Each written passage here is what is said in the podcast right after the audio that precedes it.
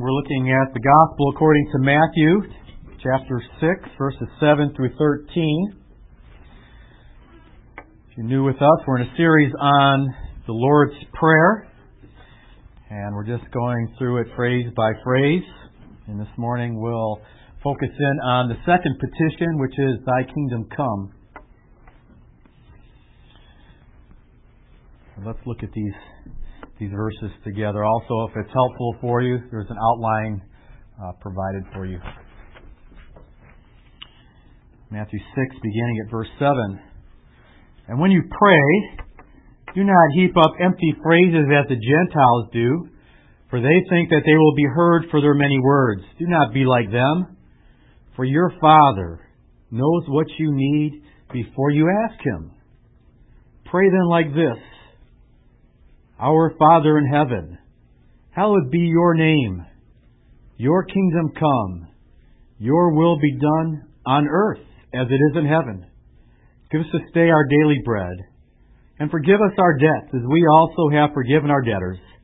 And lead us not into temptation, but deliver us from evil. This is the word of the Lord. Thanks be to God. Father, once again, we call you Father, and we're reminded of what a great privilege that is. We can only do so because we've been adopted into your family. And I want to pray that as we unpack this second petition about your kingdom, that you will open our eyes.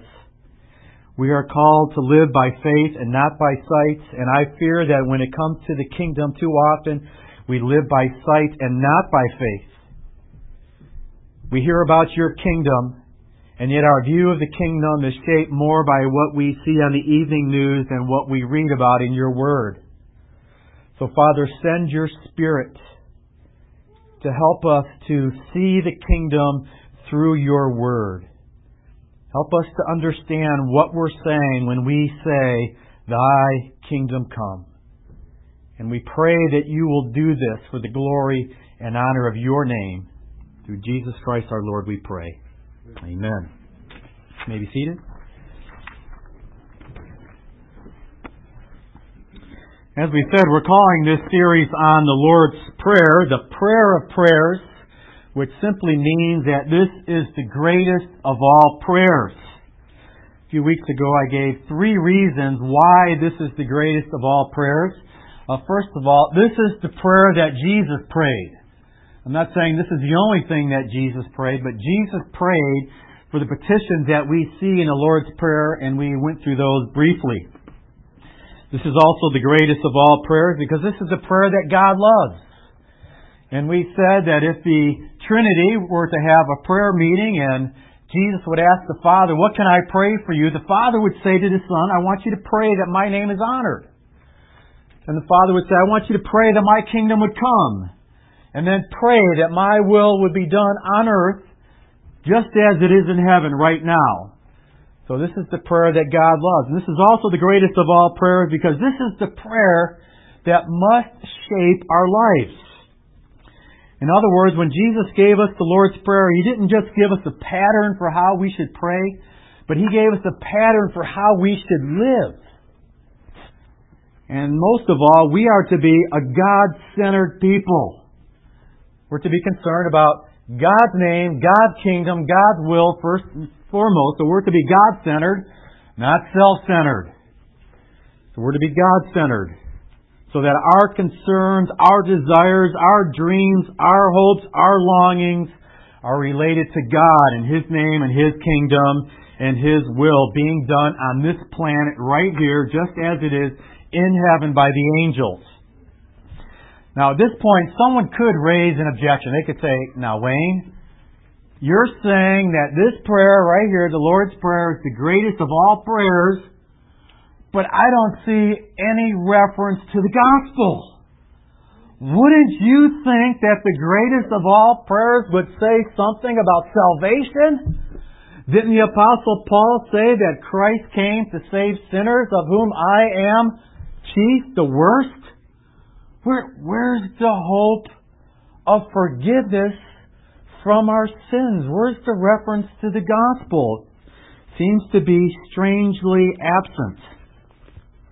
My response is What do you think the coming of the kingdom is all about? The coming of the kingdom is the coming of the gospel. Let me give you just a few verses so you can see this. Matthew 3. Turn back just a little bit if you're already in Matthew. Matthew 3, 1 through 2. In those days, John the Baptist came preaching in the wilderness of Judea. And of course, he's preparing the way for Christ, who is going to come after him. And he says, repent. Why? For the kingdom of heaven is at hand. So John the Baptist says the kingdom of heaven is at hand. And then turn ahead to Matthew 4:17. Jesus begins His ministry. And we read, from that time, Jesus began to preach, saying, repent, for the kingdom of heaven is at hand. Kingdom of heaven, at hand, right? At hand, right in front of you. It's near. And then look at verse 23 in chapter 4. And he, speaking of Jesus, went throughout Galilee, teaching in their synagogues and proclaiming the gospel of the what? Kingdom. The kingdom. The gospel of the kingdom. That's what he was preaching. Turn ahead, if you will, to the next gospel, Mark. And notice what we read right in the beginning of that gospel, Mark 1, 14 and 15.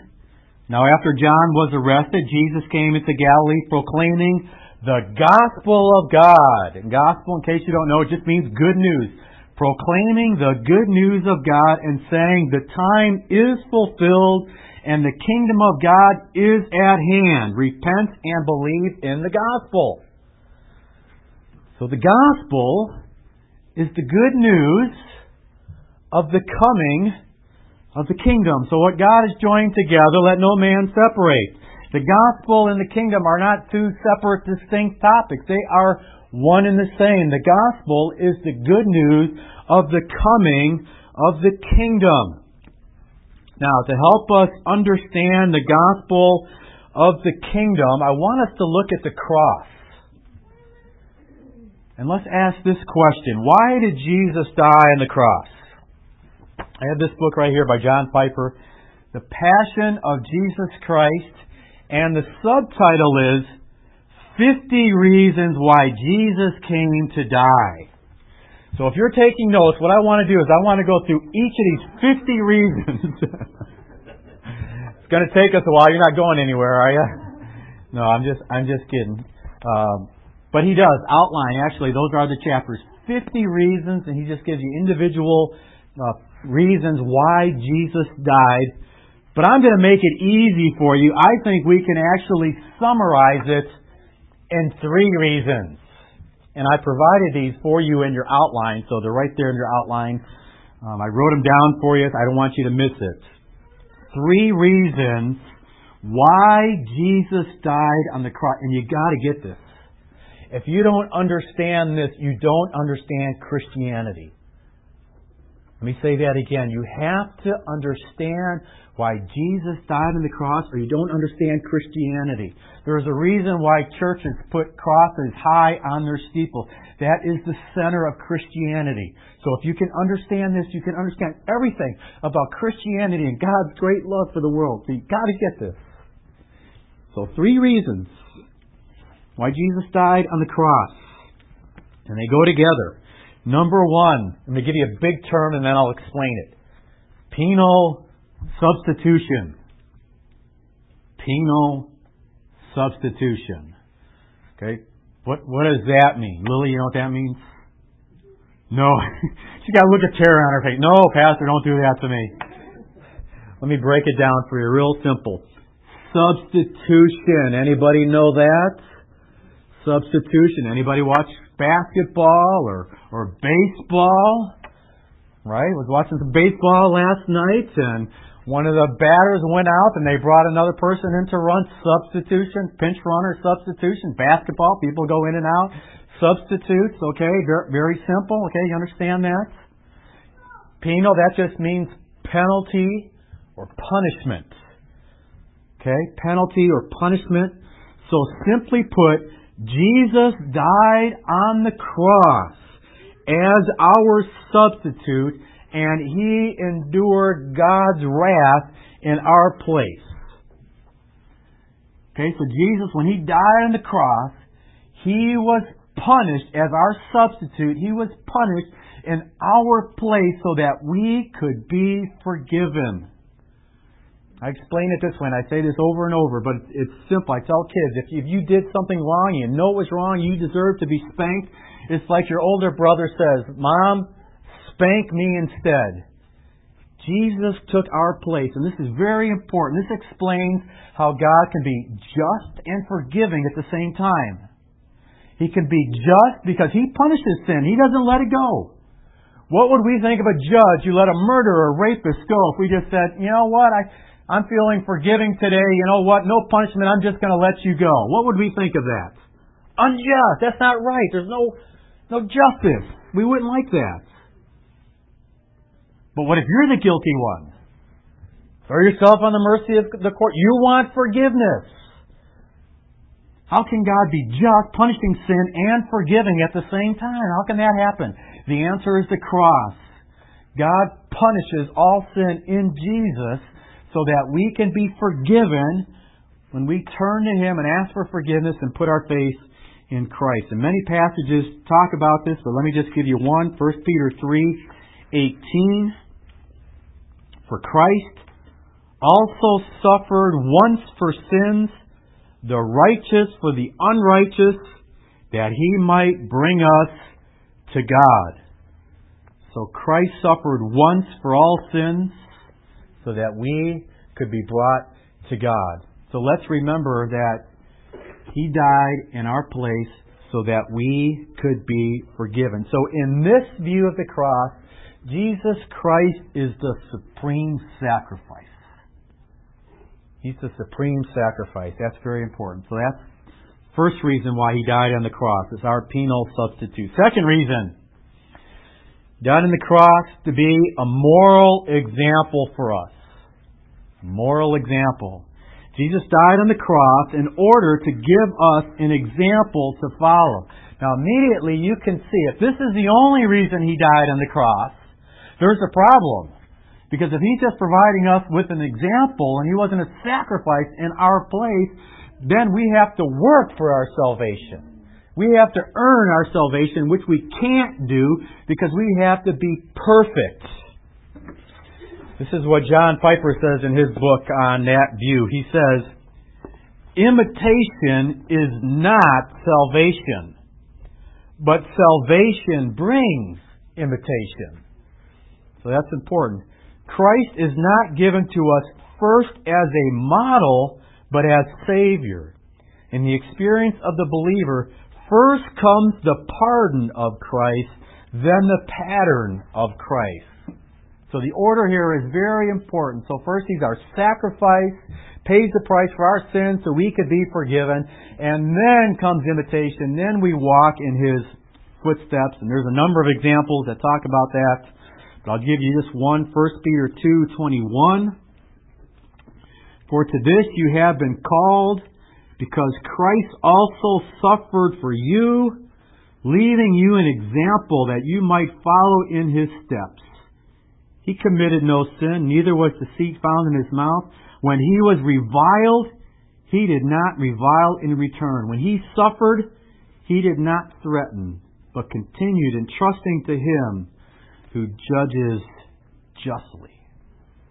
So He's an example for us. And notice the example is given. Now when He's punished, He doesn't punish in return.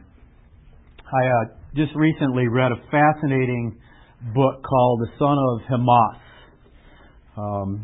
The author, Masab Youssef, was the son of one of the 7 founding members of the terrorist organization Hamas. And he was raised as a Muslim and endured all the conflicts of the Middle East. The Israelis would bomb Hamas, and in return, Hamas would bomb the Israelis, and back and forth it went. And it was never to stop. And as you know, it is still going on today. If you watched the news this last week at all, you heard about Hamas. You heard about Israel trying to broker some kind of peace deal, but yet the fighting continues to go on. And that's what Masab Youssef was a part of. That was his life. And he thought, where is this going to end? Where is this going to end? They hate us and we hate them. Where is this going to end? And then he went to a Bible study with some Christians. And he read the words of Christ, and he read something that he never read before in the Quran. Jesus said, love your enemies. And he said, I had never heard anything like that. Love your enemies. Nobody was saying that. And he realized that's the only hope of the Middle East. Love one another and forgive one another. That's the only answer that there is. And it's still the only answer. And over a number of years, the teachings of Jesus Christ penetrated his heart and soul, and eventually he converted to Christianity and became a Christian. We're to follow in the example of Christ. And it's radical, especially when you compare it to other religions. It's radical. But we are called to follow in his footsteps. So in this view, Christ is the supreme example. And then there's one other view. Christus Victor, that's Latin, and I think you can figure it out, even if you never took a Latin class. Christ the Victor. Christ the victorious one. In this view, the death of Christ was a defeat of Satan and his demons. Colossians 2:14-15.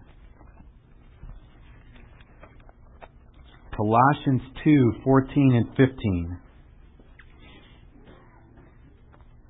Tell you what, I'll begin at verse 13.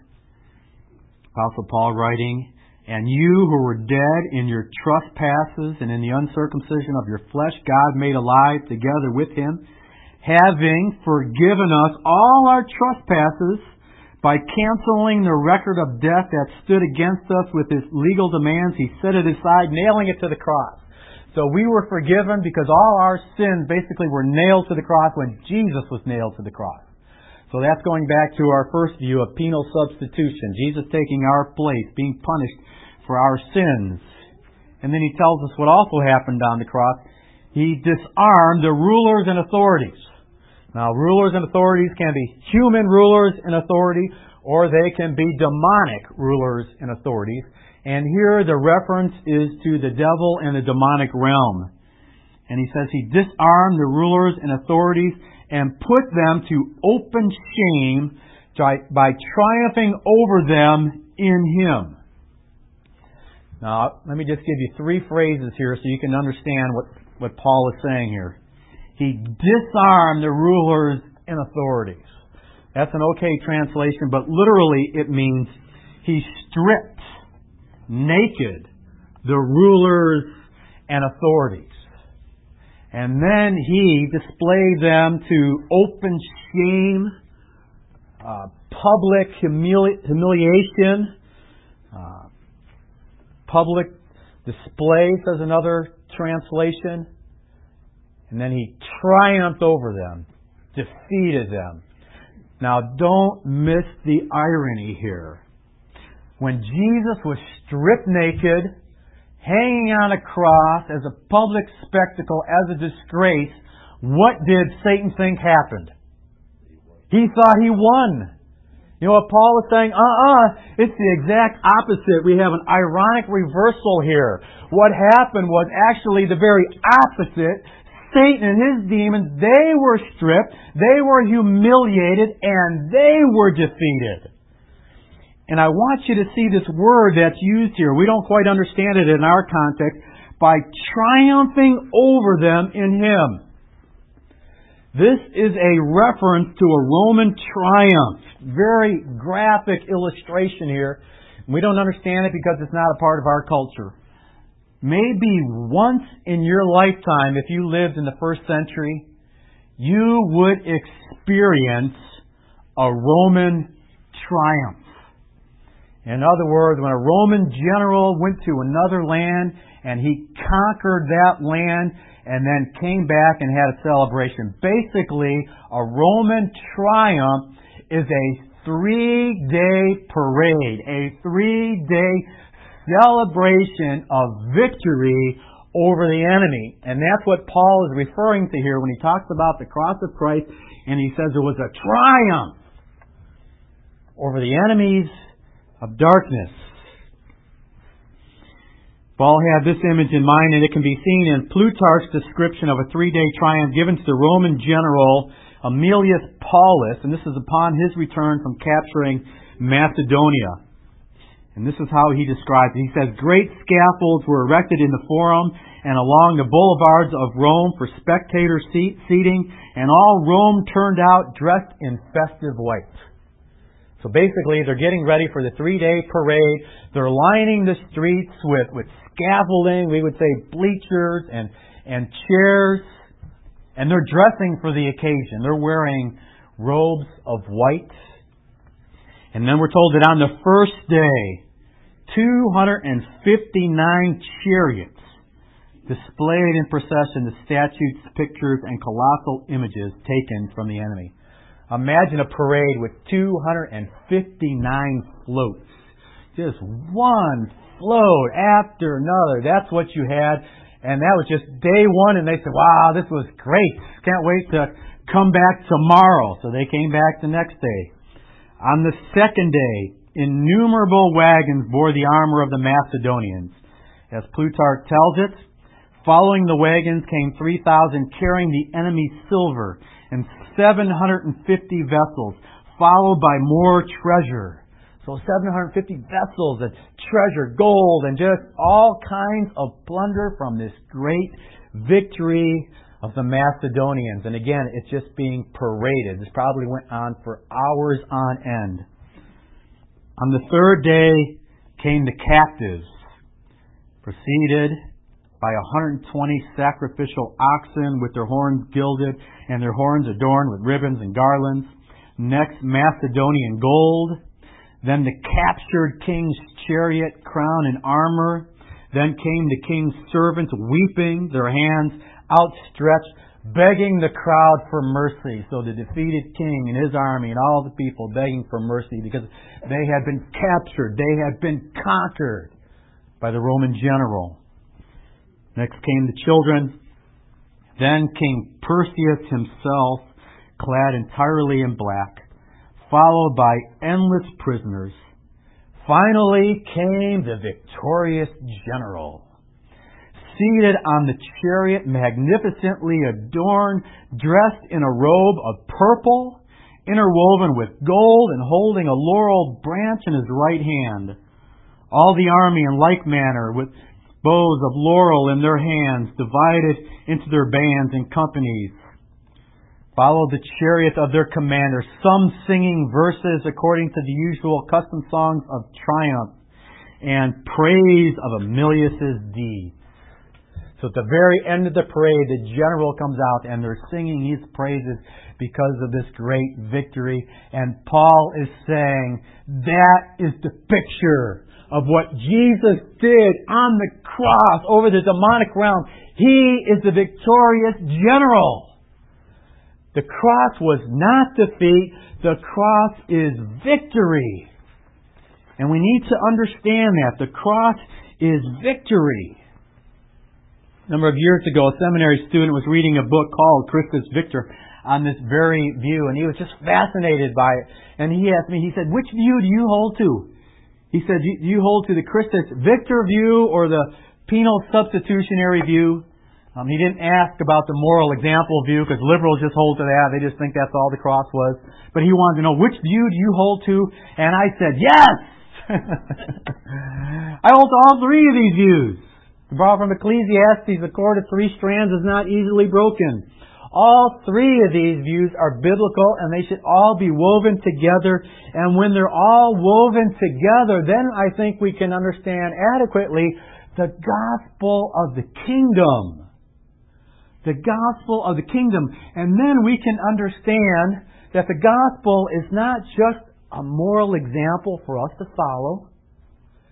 The gospel isn't even just our personal forgiveness so that when we die we can go to heaven.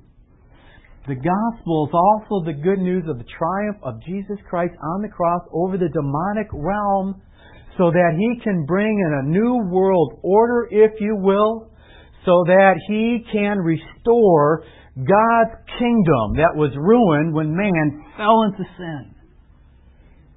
Jesus is transforming all of creation, which is why we need to speak of the gospel of the kingdom. And His death on the cross was intended to bring all that about. So let's not be limited. Let's have, if you will, a full, comprehensive gospel. So I think with that understanding of the gospel of the kingdom, we have a little more understanding of what we're praying when we pray, Thy kingdom come.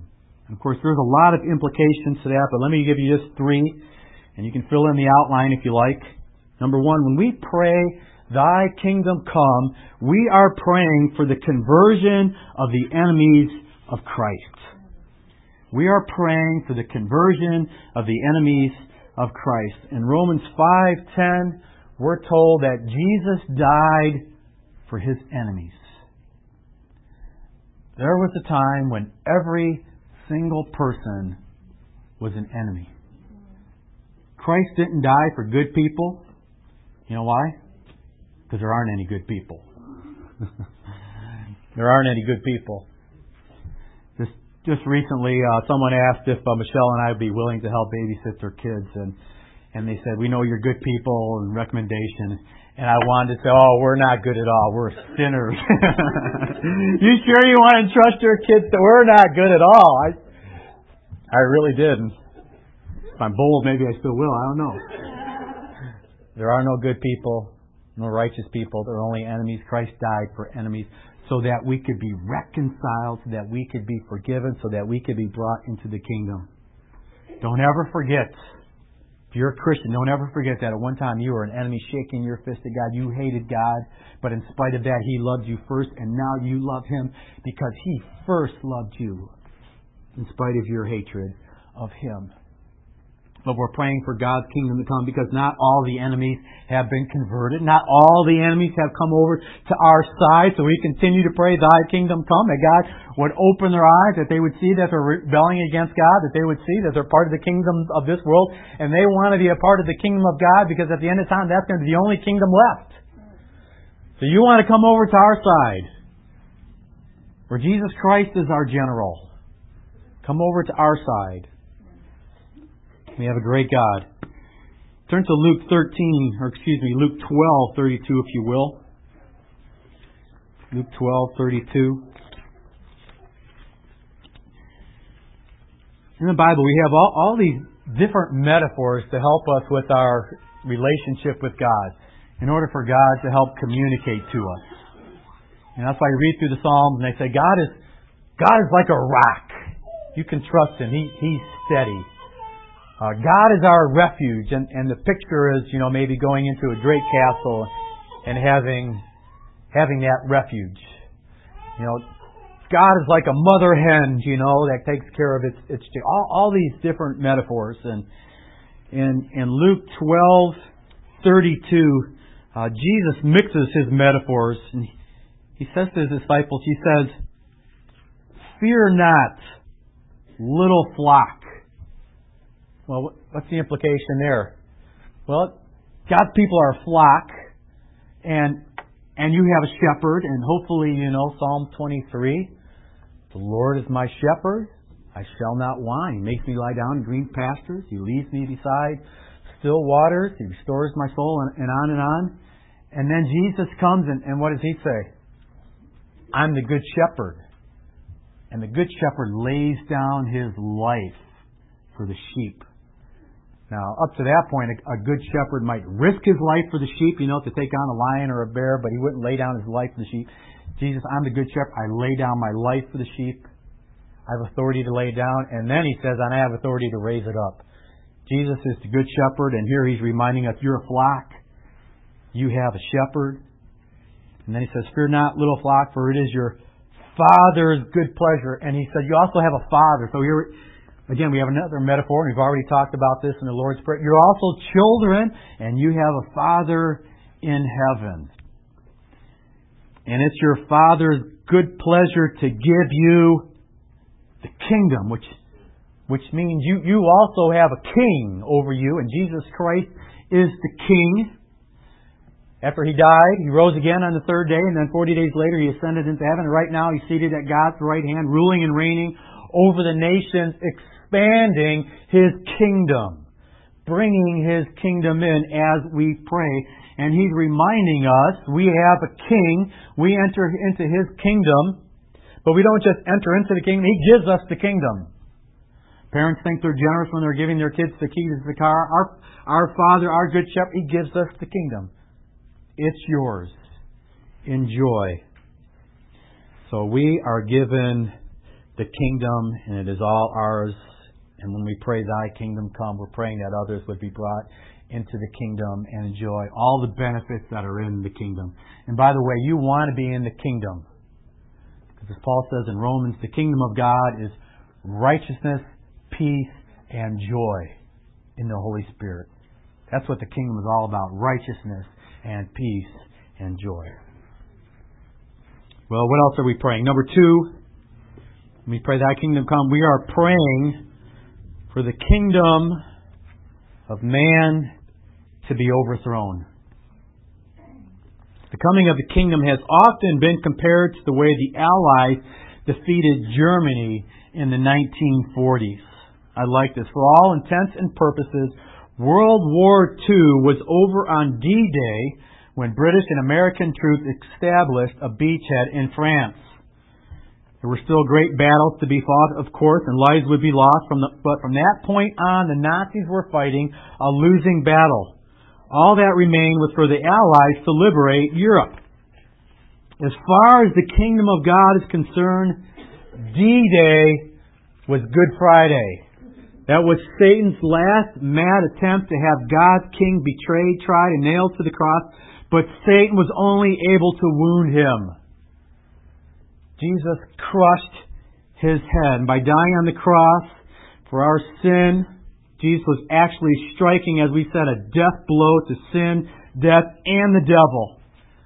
Now the outcome of the two battles is certain. All that remains is for God to liberate the captives of Satan's kingdom and bring them into the kingdom of His Son. So when we pray, Thy kingdom come, we are praying a very militaristic prayer, if you will. We're praying that the kingdoms of this world, the kingdoms of man, would be overthrown and that Jesus Christ would establish His kingdom. And again, I think that's a great analogy. The outcome is sure. The outcome of the war, it's sure. But there are battles to fight. So let's remember, it's not going to be easy. One author stated it well. He said, in praying Your kingdom come, we are engaged in a personal power struggle that can become violent. Because the kingdom of the world rarely gives power without a fight. So it may be violent. But of course, we don't strike back with violence, do we? Non-violent advancing of this kingdom. Loving advancing of this kingdom. We don't take the lives of others. We give our lives, if necessary, to bring in this kingdom. And the Apostle Paul died as a martyr. And 11 of 12 disciples died as martyrs, bringing in the kingdom. We give our lives. We don't take the lives of others to bring in the kingdom. And number three, when we pray Thy kingdom come, we are praying to be instruments of the redemption of the created order. That's a lot there. Let me say that again. We are praying to be instruments in the redemption of the created order. You know what? Too many Christians think that the goal is escape from this world. They think, if I could just fly away, if I could just escape from this world. That is not the goal. Listen to what Jesus prayed in John 17 in His high priestly prayer, where He prayed for His disciples at that time, and then later says, and I'm not just praying for them, I am praying for all who are going to believe in Me through them, which includes us. But let me give you just two verses. John 17:15, Jesus praying to the Father says, I do not ask that You take them out of the world, but that You keep them from the evil one. So Jesus didn't pray that we would be taken out of the world, but that we would be protected from the evil one while we are in the world. And then verse 18, Jesus says, as You sent Me into the world, so I have sent them into the world. Here again we have imitation. Jesus saying, Father, You sent Me into the world. You had a mission to bring about the kingdom, to forgive people, to overthrow Satan and his demonic realm. And as You have sent Me, so I send them. So if you want to know, Christian, where you're going, the answer is not out of this world. The answer is into this world to redeem this created order and bring in the kingdom. That is our calling. Jesus came from heaven to earth. Why do we think our calling is to go from earth to heaven? We will, of course, later when we die, but right now we have a commission to go into the world and make disciples of all the nations. That's our calling. Now, what you probably found radicals when I said we are praying to be instruments for the redemption of the created order. And you might have been wondering, well, just how far does that redemption of the created order extend? And the answer I want to give from the Bible is from the sea to the sea, and from the rivers to the ends of the earth, until the whole world is filled with the knowledge of the glory of the Lord, until the waters cover the sea. I read a fascinating book a while back called Creation Regained by Albert Waldix, and it might be good for a Bible study. And he made this astute observation. He said, virtually all of the basic words describing salvation in the Bible imply a return to an originally good state or situation.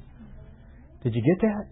He's saying, so all these words that describe salvation, what they're inherently saying is there's going to be this return to paradise, if you will. And he gives a few examples. Think of these. Redemption. What does redemption mean?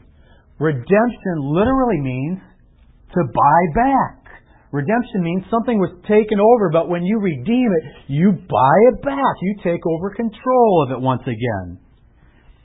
Think about the word reconcile. Reconcile means to restore to an original relationship that was severed. So we had a relationship with God, but sin severed that relationship, and now Jesus Christ has come to reconcile us to God.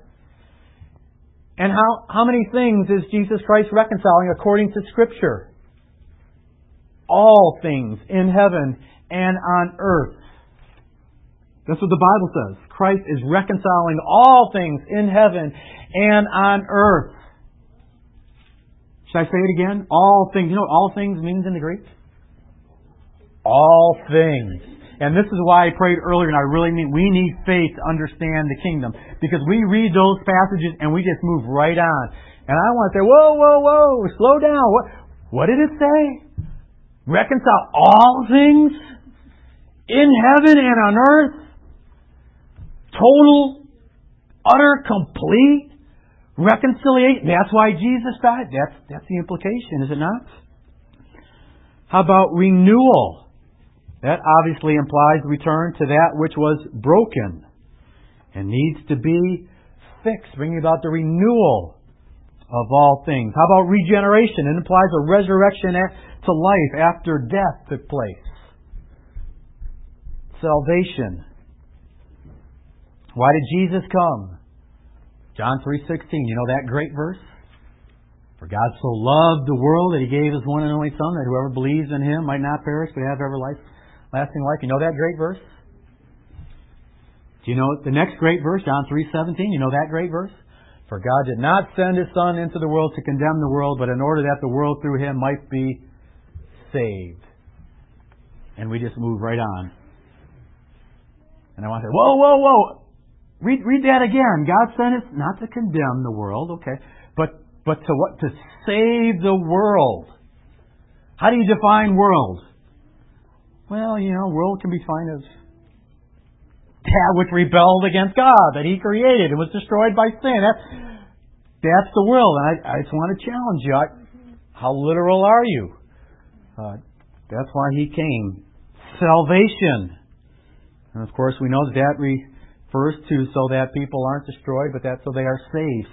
Salvation. And we see that that's applied not only to individual souls, we see that's applied to even creation itself. According to Romans 8, groaning, waiting for its redemption. Waiting for the curse from creation itself to be removed. It's almost more than you can take in. Many people say the kingdom of God, you misunderstand, the kingdom of God is spiritual. And I want to say, yes, and? Is it just spiritual? I mean, just this spiritual kingdom? Is it, or is it more tangible? If you read on in the Lord's Prayer, what do we have? Thy kingdom come, Thy will be done. Where? On earth. Where? On earth. So the kingdom is to come. God's will is to be done on earth. To what extent? As it is in heaven. How is God's will done in heaven by the angels?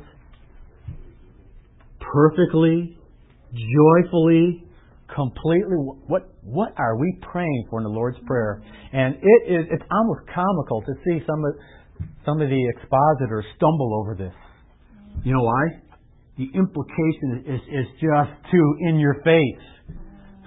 I mean, Jesus says, pray that God's name would be hallowed, pray that His kingdom would come, and pray that His will would be done right here on planet Earth, just as it is in heaven. That's what you're praying for. Do you realize that? Do you believe that? Do you believe God's going to answer? Or you think we're to pray that, but we know that's never going to happen. Well, if it's never going to happen, why did Jesus tell us to pray for it? Something just to consider. I'd like you to compare Matthew 6 with Luke 11, where we have another version of the Lord's Prayer.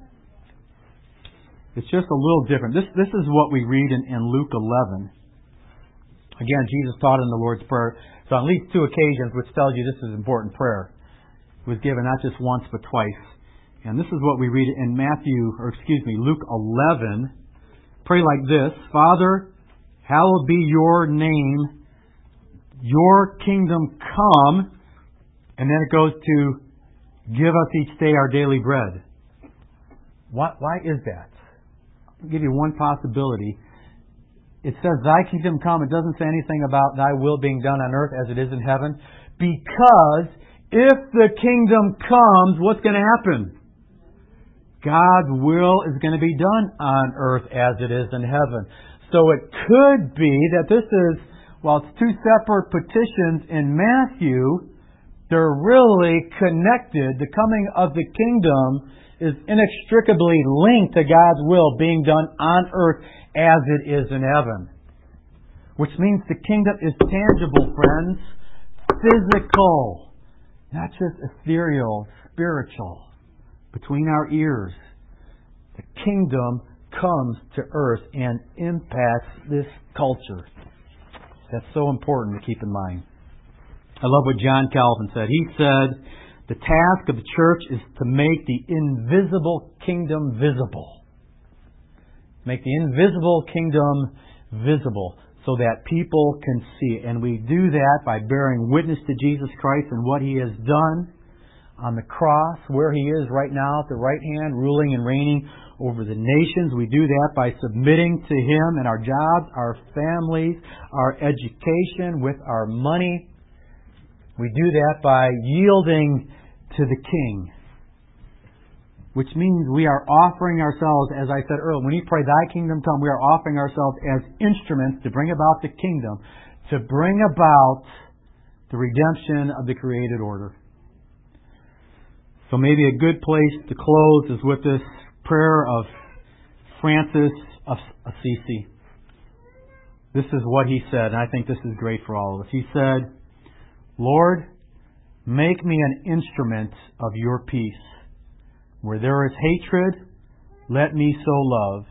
Where there is injury, pardon. Where there is doubt, faith. Where there is despair, hope. Where there is darkness, light. Where there is sadness, joy. O divine Master, grant that I may not so much seek to be consoled as to console, to be understood as to understand, to be loved as to love. For it is in giving that we receive, it is in pardoning that we are pardoned, and it is in dying that we are born to eternal life.